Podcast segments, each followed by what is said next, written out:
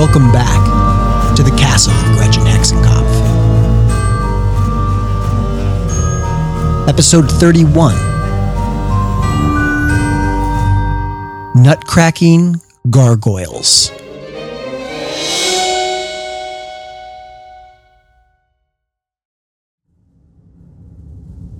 Not but moments after Hazel orients Oz, they find themselves standing just a few paces shy of the staircase that leads up to the dungeon. It's up these steps.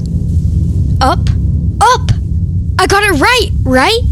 I didn't say left or wrong. I meant right, and I said right. That's wonderful, Oz. The no longer wayward wayfarer beams and continues to navigate. Like I said, right up these steps. When we feel the vertigo, we'll be getting. Oz realizes that Hazel isn't listening. Her attention's been drawn to a hutch that stands along the wall of the corridor. It doesn't seem to have any business being there, and she walks right to it, beguiled by its presence. It tugs not only at her curiosity, but at her gut and her heart, too. Hazel? Shh.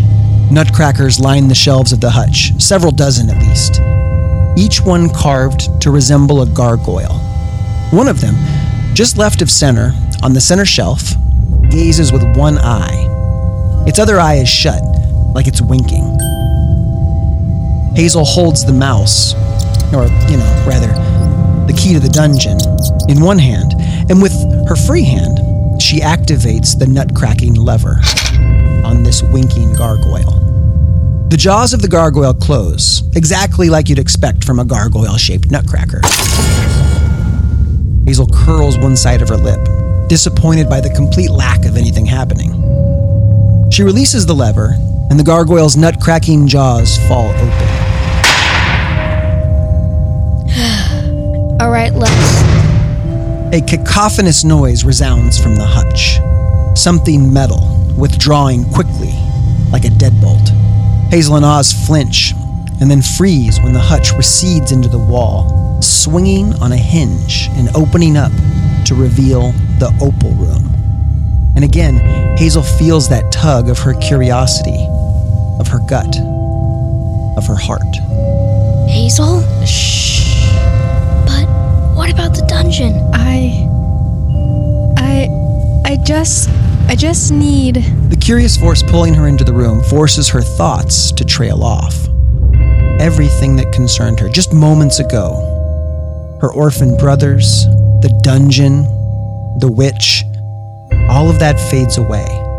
The only important thing to Hazel in this moment is entering the opal room. The fairy. Do you see it? No. I. feel it. And she does. It's the same twinge of longing she feels in the now empty field of little blossoms. The sweet pain of memories that fade all too quickly. Are you sure?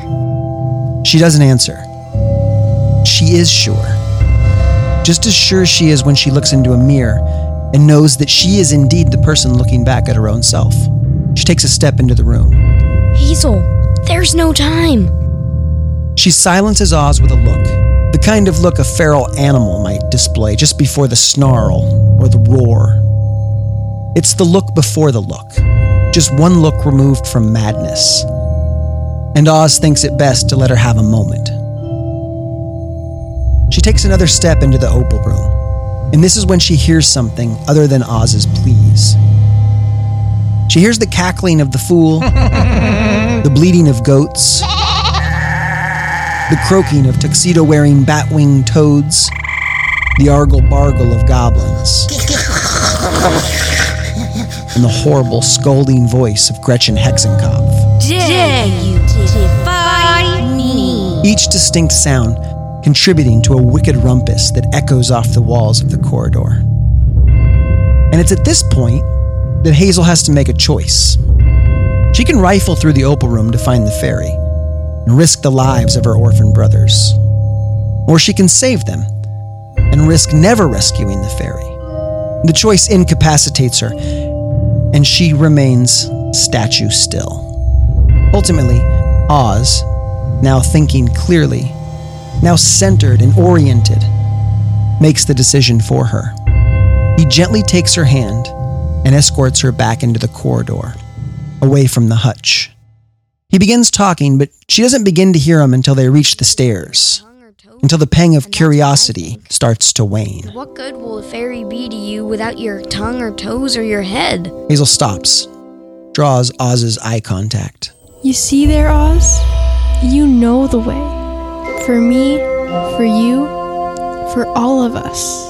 It's an apology and a thank you, all wrapped up in one.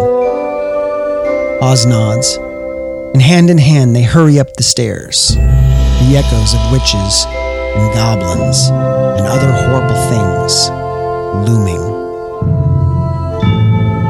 Thanks for listening. On the next Cobbler's Gulch,